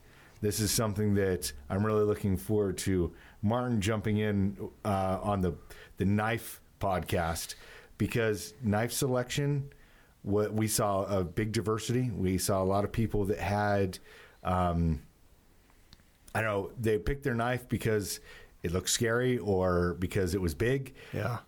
and it isn't necessarily the right thing when it comes to that task. So, on the packing list, all that it said on the packing list was it needed to bring a sheath knife at least six a blade Yes. at least six inches, no more than twelve, and that was really the only guidance. Uh, some people were asking questions. Well, I don't have something that big. I only have something this large, and that's where I said we're asking that you can bring whatever you want, really, uh, but we're asking that so that everyone's pretty much in the same playing field, And- because you're going to have to process that know, wood. for for me, like I use right now um, my belt for bushcrafting. Yeah.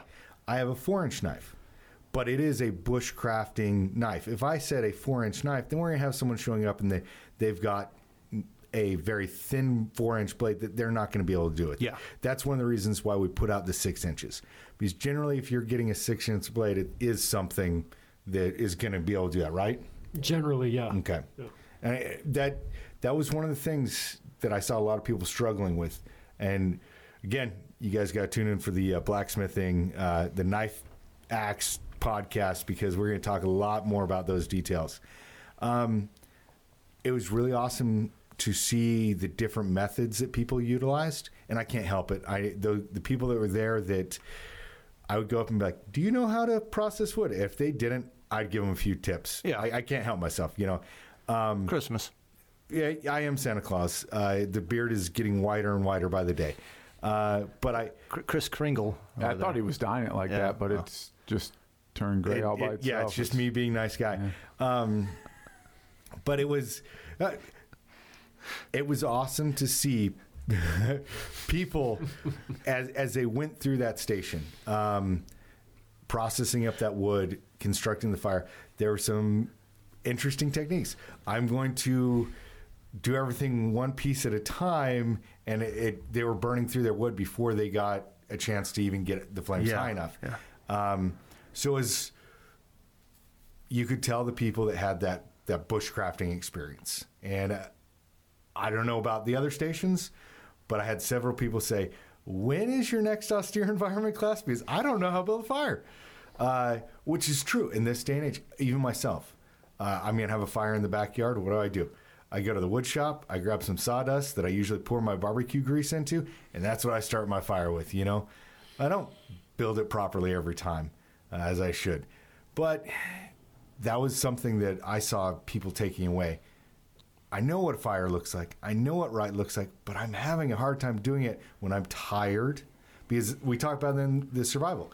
You're tired, you're hungry, uh, you're thirsty.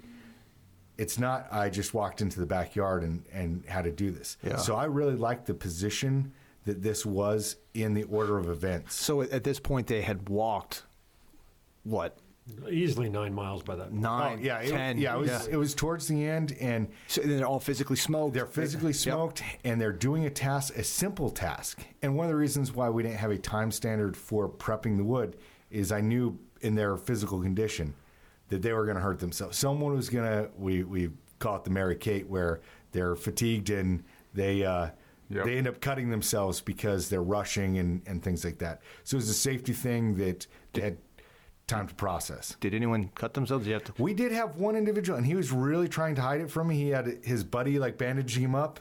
Oh, really? Um, yes. Oh, okay. Yep. Because I know uh, one of my boys uh, nicked himself, And he's like, "Oh, Daddy, I, I need need a band aid." So I awarded him with a PJ Mask uh, band aid for his, his Oh, finger. you didn't he, see that? He did not see that. He uh, he did not want to embarrass himself in front of me. Okay, yeah. I, I think it was because I was glaring at your boys the I- I'm entire sure. time. I'm sure you know, you like I expect so much more out of you. Th- those poor kids. I mean, I They- I they feel coulda like lit- I have to do it because if I don't, he'll yell at me. so I'm like, hey man, I got to be tough on you because you're dad. You know. If those kids lit their fires in like two minutes, like start to finish process in the block, I still look at them and be like, "You could have done better." That's right. I'm so disappointed. But I, I love the fire station. I, I, I hope we have that again next year. so after the fire station, then they went uh, to the second to last station. They got to go to my dad. yeah, yeah, to your adopted dad. Dude, everybody thinks he's your dad now. By the way, Uh, do they- like you're a he's legit not. dad. And, and he's like, thought he was. I, Yeah. I wish you would say I was like your older brother. I'm like, yeah, but you're the same age as my dad. So so they went to the, the Flintlock station. Yeah, Flintlock. That was you know I get to run the axe running booth, but the Flintlock was my favorite station. Yeah. like that was super cool. You're I don't know I can't remember the actual year of the gun, but it was a smooth bore Flintlock. You know I'm left-handed, so all this stuff is on the wrong side of the gun for me. You know.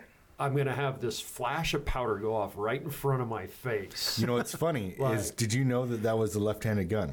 No, That, yes. So my adopted father, and he is adopted, um, but I really like the guy. I mean, he is awesome. He is left-handed, so that is a left-handed gun. And you know, you say that, and I'm sitting here thinking about it in my head. You're right. All that stuff was on the left. Yes, so you could- you could right. do It was a everything with the left hand, gun. yes. Yeah. So okay, and I was totally prepared for the whole right hand scenario with that. And the first, you know, it was really, really damp. There was a lot of rain that yesterday out there in the afternoon. So the first three times I tried to pull the tr- trigger on that flintlock, nothing happened. Yeah. So like the No first spark. first time there's no spark, no nothing, and I know I'm just supposed to hold still because like how long is the delay? Yeah. I know there's a delay, but I ought to be a little like a little peppier. So the second time, you know, I'm like getting a little bit nervous about it. Third time, I flat out flinched. so we reloaded again. All right, I'm going to try it one more time. And I sit down, take a good shooting position, and I got my hands really tight together. I'm completely forgetting about the flash pan. You know, and Chris, you were videoing it. oh, it. is that what got you? That's what got me. Ah. Yeah, I completely forgot about it. Had a really tight, uh, really tight shoot position. Lifted up, settled down, exhaled. Had a good natural point of aim. Set up, did it again. Boom! Shot goes off. I can't see anything. There's smoke everywhere. My right hand hurts. Can't figure out why. So I just held on with my left hand and I'm shaking my right hand, Yep. trying to figure out what just happened. When the the hammer fell down and hit the striking pan, the pan flips forward to open the flash pan so that powder can burn. And when it flipped forward, it pinched my finger between the barrel and the flash pan. I thought you got a little spark on it or something. Yeah, I did yeah. too, but yeah, it was just that that metal pinch, you know. And I felt like a little kid. I'm just sitting there, I'm grinning ear to ear, and there was you Oh, hit yeah. it, and I'm like, I did. Oh, that's cool, that's awesome. But I hope everybody else that got to shoot that stage, they had that same experience, whether they hit the apple or not. You, that's over like 100, 150 year old, you know, technology that we're Yeah.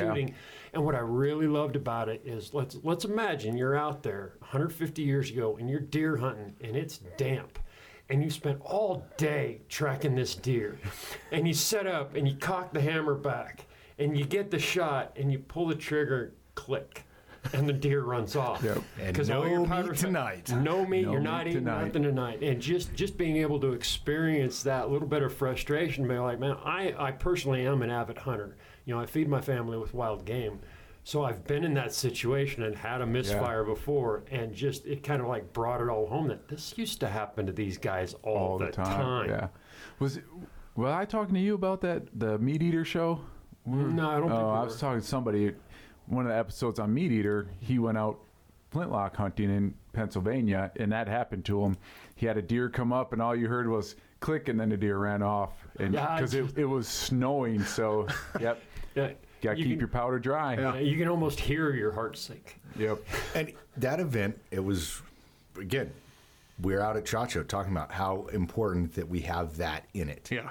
And how awesome was it that we had an individual that he had the equipment. Who's that? Your dad? My dad, yeah, uh, that that has that knowledge. I look at it. Shoot, mm, the majority, mass majority, I may have two guns that aren't from this century, you know. Um, those are things that we can't let be lost.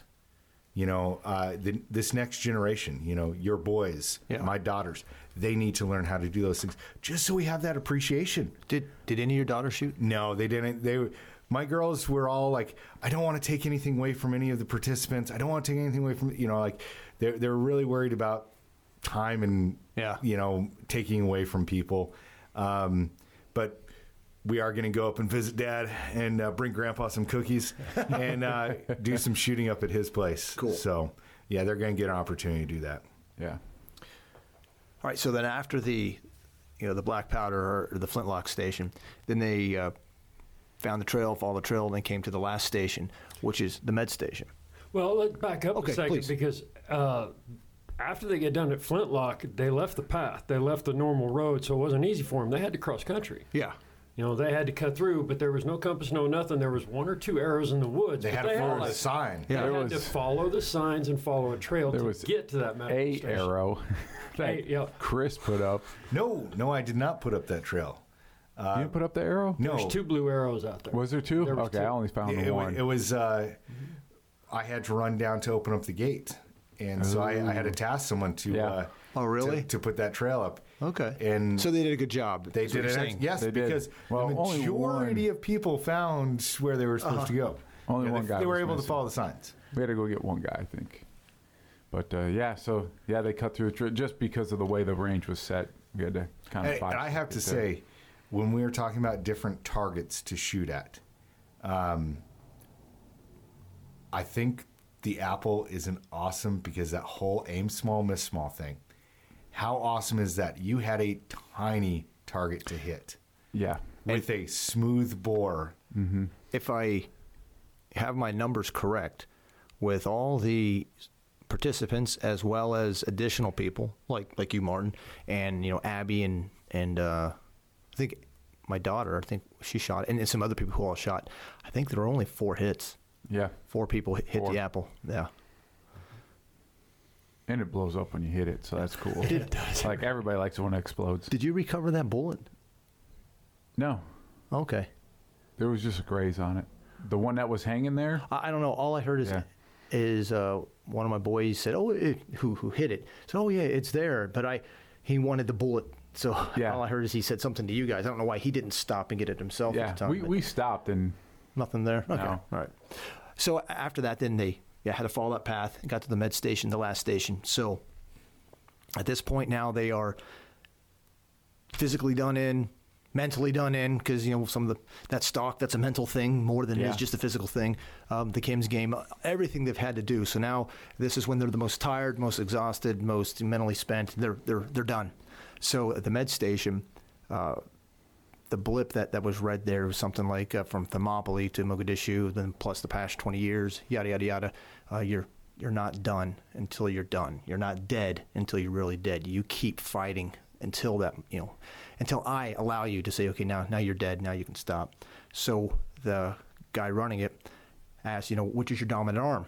Oh, my, my, my right arm or left arm, whatever. Okay, so right arm. Then they were required to uh, apply a tourniquet properly to the right arm. After it was applied and, and proper, nice and tight, um, so it was applied for real. yeah, like legit tight. Like Yeah. you, they couldn't use. They couldn't use their fingers. Yeah. It was supposed to hurt. Yeah. Yeah. So after they properly applied that tourniquet, and a lot of them, I think, were expecting, okay, th- that's it. No, that, that's when the time starts, because then at that point, with their weak hand only, they had to field strip their weapon, and we had a we had a a mat down for them to, you know, so they wouldn't get lost in the dirt, and that's what they had to do. And for some people, they got it pretty quick. Other people who maybe they hadn't ever field stripped their weapon before Yep. with both hands, let alone now just attempting to do that with your their Weak hand. weekend. Yeah, that took them by surprise, and, and they already, you know, like I said, smoked, but you know they, they had to do it. Yeah, and while they're doing it, the just that overriding pain in that arm, Uh-huh. just mentally crushing you. So trying, I mean, it was crazy to see because guys would, when you're putting your bolt back in, they would forget the charging handle, or they one guy had to bolt completely backwards trying to put it in there. You know, like just that little bit was just messing with them. Yeah. So yeah, that again, that was a pretty cool stage. And uh, the one person that, f- well, actually, we had. Do you remember how we failed that stage?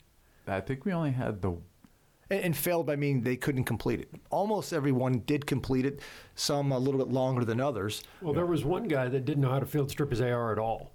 He'd never taken it apart, Uh-huh. never cleaned it, and they had to show him right there. They taught him right there on the spot how to field strip it, which I thought that was awesome. You know, because it, it was more about then at that point, it's more about the instruction and Yeah, the yeah, experience. that- that is. You know, it's just really awesome for them to do that. So I think somebody had a Bren, and they they couldn't Yes, take that that's apart. Right, the Bren. Uh, Another guy had a Steyr and uh, It, it was With- very hard uh, because I knew it was coming, Uh-huh. and I could see how fatigued these guys were Uh-huh. at, at my station. And I would see, you know, I see the the guy with the AUG, and he's a great guy. And I kept saying, "Oh, you're gonna, you really appreciate that AUG," Uh-huh. you know. one of his good buddies, and they've been friends, I don't know, for 30 years or whatever, has been telling him for, for a decade or more, why don't you get rid of that AUG, get an AR? Why don't you get rid of that AUG and have an AR? So he was, made sure he was there at that stage for him to AUG. Like, I've been telling you for years. Yeah, medic. He's like, man, I haven't seen a crowd here all day, and then all of a sudden, you that was like the inside joke of Uh-huh. all the instructors. Like, all right, Well, I will say, is that all guys here. as a child of the 80s, you know, there are those the iconic toy guns that I will at some point own. And, you know, toy isn't, yes, it's a, a real firearm, but I only use it to play with. Uh, you go to the range and just shoot and have fun. The Steyr AUG is one of them. You know, I'm, I'm from the 80s. You know, I appreciate it for its movie value. Now, I had to leave. Die Hard, right? I had to leave halfway th- through that one to go do some other stuff, but I wanted to see it as well. um, he did get it apart, didn't he? And he did get it all back together? Uh, he was not able to get the the back push pin where you push it halfway out. Okay, and then, uh, okay. take the uh, Oh, okay. I Actual thought he stock off, yeah. Okay. The one guy that I did got it. Sorry, go ahead. all the way down to that point, but he just couldn't get that pin out. Gotcha. The one, uh, the one man amongst all those men who was there with a FNFAL. I did watch him do that, and that, that was pretty. Oh, good. he actually did really good. Yeah. First time I ever took the bolt apart one hand. so with with that particular weapon system, we had to. Uh, Jared made a adjustment to the how far you had to disassemble for him because obviously different weapon Yeah. system. So he came up with taking the bolt apart, like separating the bolt out. So, Yeah. But he good. actually did really well on it. His time was solid too. Yeah. So again, I thought that was one of the. That was a perfect stage to, to finish on, putting everything together. Okay, you've sucked, you're hurt, you're not done till we say you're done. Yeah. And yeah, that was great. So then after that, they went on to, uh, I guess, to the admin tent. Oh, before you Oh, go, sorry. I gotta I gotta make fun of the pilot because she was running the timer, and there was a couple times where me and the medic like stop time. And she's over there like not even paying attention. So hopefully she listens to this. Oh, and, yeah. and laughs. I sure. told her I was gonna bust her out on it. So Yep. So what you're saying is some guys got a little little extra time because of her? no, no, Oh, okay. N- Nick was all over it. Yeah, he was. He looked down and saw it. He's like, "Don't worry, I got it." yeah, I'm so glad they were there. yeah, they're no, cool. they're they're good people.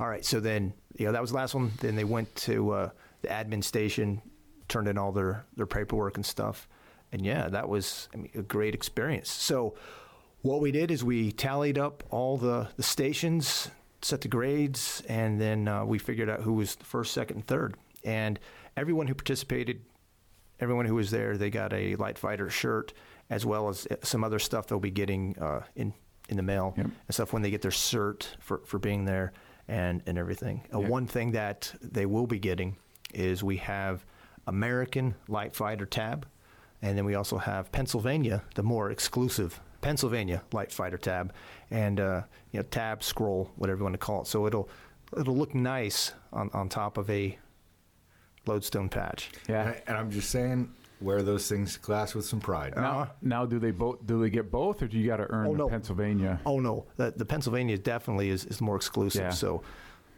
yeah, So if you that- didn't get this year, There's you know, next year. come on out next year. That's right. And try and earn that one. And like we say with the beret, you earn it every day. That's right. That's right. Just because you finish this competition, you still got to live this way. Darn right. Yeah. So after we tallied up the, the scores and we figured out who was first, second, third, uh, we went ahead and yeah, we gave them their awards. Some of them, you know, some of the uh, awards we didn't have there, or like for the rifle itself, you know, they'd have to go. They're going to go Through the local transfer, dealer. Yeah, yeah. do that. So then we gave out the awards, and for third place, uh, the winner received a well, what did he get? They got a Mossy Forge uh, Viking axe. Uh, it's a Type C historical, but we put the uh, Hollywood style tapered beard on it. Okay. Like, the, like you see uh, Ragnar carrying around in the Viking show. Nice, Nice. nice.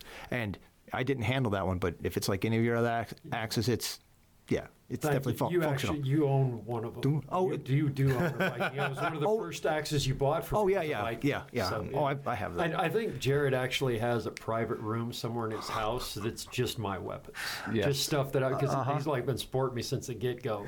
Whereas just just my stuff hanging on the wall or in a trunk or somewhere. That that one, I oh man, what can I say?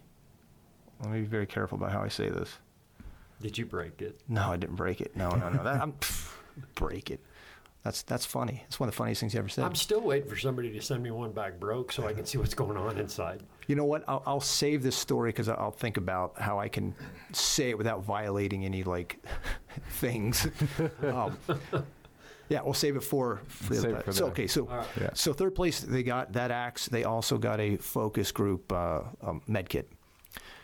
So then the second place they got The. Dane axe and explain that one. Uh, Dane axe is a historically accurate Dane axe. It's the it's also my first attempt at making a proper Dane axe. Uh, did it in the uh, Baltic style, and uh, 33 inch handle, antiqued, and uh, we also put a balance pommel on the end of it. And I love that the guy that won it is about the size of Gimli.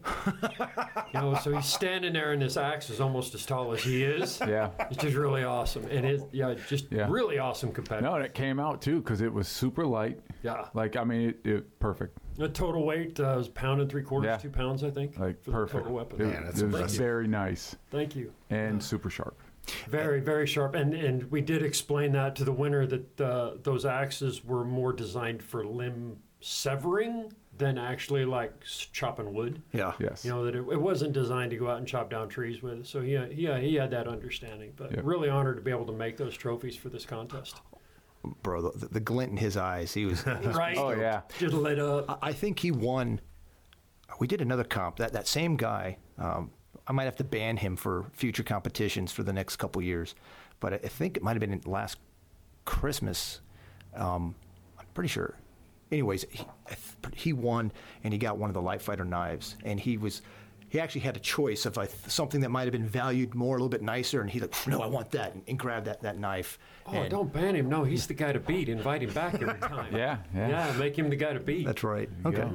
So then, in addition to, to the Dane axe, he also uh, second place also is going to be getting a UW Gear Minuteman uh, chest rig, and so it hasn't been made yet because uh, UW Gear wants to know what, what pattern camouflage he wants it in. So UW Gear they do stuff in pencott as well as regular woodland and a lot of different color schemes and stuff. So Yeah. so that's essentially cool. that's going to be a custom rig. yeah, The- e- exactly. There's other stuff than Coyote Tan and Multicam. Amazingly, yes. Yeah. Oh my Yes, gosh. there is. I wonder if they're making Mind is blown. brushstroke. Oh, okay. Man, Don't even say that. Man, maybe, maybe you should have competed. UW Gear, if you have brushstroke, you have my money. So then, first place. First place also got a Focus uh, Group um, Medkit. med kit, and then also won the Light Fighter rifle. So this is a custom rifle that we picked all the, the stuff we wanted in Jared and I have been talking about this this particular rifle since 2019. Yeah. uh, and we wanted that light, you know, just duty rifle, you know, something that you could grab and you could go ruck 30 miles and Mm-hmm. do something with that was necessary. Uh, the modern version of the uh, the Minuteman uh, musket, Yeah. And I'm really happy with that. The Oh, way that, that, thing turned out. sweet. Tell us, Yeah. tell us a little bit what was So- in that thing. You know, we we did a lot of Aero Precision.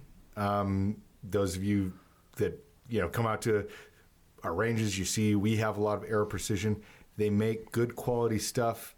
Uh, their their background comes from uh, the um, aeronautics, you know, making parts for planes and helicopters and stuff like that. So they're very precise and they're not uh, crazy expensive. They haven't got into their head that we're, you know, oh, the army buys our stuff, so now we can charge three times the price.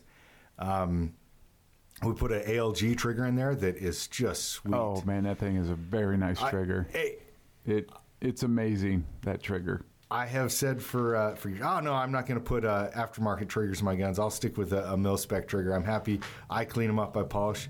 I gotta I gotta be honest. I really like that trigger. Yeah. Um, I wanted to put an A2 birdcage on it because you know I think that's a great flash hider, but I'm not the boss, So uh, we put a Smith's Vortex on it instead. which might be better, but you know. Mm-hmm. Yeah. That was a good choice. Uh, so, because I am the resident artist here on the, the crew, you know, I, I did live in California for some time, and my parents uh, are tree huggers. I believe that's the term my mother would like me to use now. Not hippie. I can't We- say hippie. we Can't cannot say, hippie. that. Yeah, those are bad people. Uh, she likes plants. Um, so I have a little artistic. Uh, so coming from fifth group, where Jared and Chris and I have our backgrounds, we had to put that Legion. flat. Yeah, the Legion. We had to put the flat dark Earth. Just it, it kind of in memory of all the uh, tan Humvees that we have spent so many years in. Uh, so it's not just a black rifle. Yeah. Um, there is some some mix up in the, the, the pattern, and that was intentional choice um, to give it that artistic And it flair. It looks good. Yeah, I'm really Not happy. Like I said, it turned out good. I put that thing together, and uh, I was happy with everything that we chose to put in that. Yeah. And it wasn't like a, you know, a year ago, if we had built that rifle, it would have been what's available. Because a year ago, we were doing that. When we were all building our rifles, we were putting stuff, you know, I, I've got an Odin Works rail on, on one of my guns because that was what was available at the time. When this rifle, because we knew well in advance that we were having, we waited till parts came in. We, we got stuff over time. And so a lot of thought went into that gun. So you who won, you got a very nice gun. Yeah. And well deserved too. I yeah, mean, let, let's let's talk about that. Um, we are purposely we are purposely not saying their names. Uh, we'll get their permission later on. Then you know if we put their names out on the social media posts when we say you know the first, second, third. Uh, but that guy, uh, he wasn't like a superstar. He did. He did shoot high. He was the highest scorer w- when it came to actual shooting. But like we mentioned before, that wasn't weighed more than anything else. And he did hit the apple. Yes, and he did hit the apple. So again, those ones they weren't weighed any more than any- than anything else. Uh, every stage was, as far as scoring goes, w- was treated equally. So it's just important for you to, to succeed at the Kim's game as it was you know anything else. Yeah. The thing that uh, I think I would really want to emphasize on the most was his positive mental attitude throughout the entire competition. Whenever I saw that guy, he wasn't just smiling. It wasn't just on his face. His eyes were smiling. His attitude was lit up. He was encouraging other people. He lived up to the idea of the light fighter. He was shining his light. No matter who else was looking, he was doing his best and shining his light. And he did perform well across the board. But spoke to most of me is I would not have picked him Yeah. out of the crowd to be the winner. He was average Joe. He Yep. was straight up. He's just an average guy. Uh, I'd even put him probably about 20 pounds overweight. yeah. You know, Uh-huh. And I hope he's listening and I heard hope that. he's listening. I hope he heard that. We all have something to work on there. But with all that, he deserved it. Yeah. Yeah. He won it because he I think he deserved was it. shocked that he he got it too. I think he's still shocked. Yeah. Probably. And, and honestly, yeah, I mean, my reaction when Abby handed me the paperwork, if you were looking at me, that was real. I'm like, him? And Yeah, you had some genuine disbelief. Yeah. Like it was almost snarky. yeah. We, we sure we did this? And- And, you're like, did and- you add this up right? We got to check this. and I know know him, love him. He pushes himself at every class that, that he comes to. He's he's just a great guy. But he, you know, we talk so often about being the gray man, but Dark Chris, you stand out. I stand Oh. out. You stand out. He blends in better than the rest of us, and and that's what that took him by surprise. And I will say, Yeah. I was not shocked yeah. Oh, good for you. because the consistency that he performs Yeah. every time. Uh, we have lots of students that come to a lot of classes. He is one of those individuals that if I talk about this is a dry fire technique, the next time I see him in class, he has not only mastered it, but he's found a way to make it a little bit better for himself, and he has implemented it. That man is consistent, and that is what being the light fighter is. Yeah. being consistent, being dependable. He is in my my circle of dependable people. Yeah. If I had to go do some some work in a bad place right now, even though he might might could use to do a little bit more cardio, like me, um, so we'll just walk oh, slow. no, I'm gonna, I'm gonna say something about that right there because I'm on the opposite end of that. Doing what I do for a living, I run a consistent five to six body uh, percent body fat. Right. Uh, I'm an amateur bodybuilder. I love the gym. I think the human body is a biomechanical machine that requires at least a 15% fat content. We have to have that healthy layer of fat. If you don't, you wind up like some of the guys that were on the course that were a little too white and pale and peaked and didn't have any energy to keep going. Yeah. So, I mean, let's not knock on the pot belly all that but much. I, like I said, I'd take him. I'd take him with me. Hell yeah. Um, because that consistency and dependability, and it really showed in his performance throughout this uh, this competition. Yeah. Great dude. And he was fighting himself, Yes. and he ended up winning. Yeah. That, you know, that can't be any more true than that because he was. I, he doesn't have an ego. At least no, not one that I've seen. No. So you're, I mean, and that was him to a T. Yeah. You know, just supporting, encouraging other people, and the only person he was honestly competing against was himself. Yep. And and he won. when you talk about the light fighter concept, mm-hmm. you really emphasize on the fighting. That we got to keep fighting. You got to keep Yep. pushing through, and that's true. You gotta you gotta fight past the setbacks. You got to fight past the injuries, the the the day to day things that happen in our lives. Yeah. but you got to do it with the light. You know, and I think it's just as important to focus on the light side of this that we do it with a positive mental attitude. We do it because we're competing with ourselves. We're not competing against anybody else. We do it because we love the people that we're trying to protect. Yes, there are bad people out there, but there's a lot of good people out there too. You know, Yep. and this competition really focused on that. Yeah. You know, that it really brought light to it. Hey. Yeah. That's awesome. Well, I would have to say that yesterday, as we're recording this today, uh, yesterday that Light Fighter Challenge was definitely a, success. Uh, I have already had two inquiries about if we could take this on the road and do it at some other locations.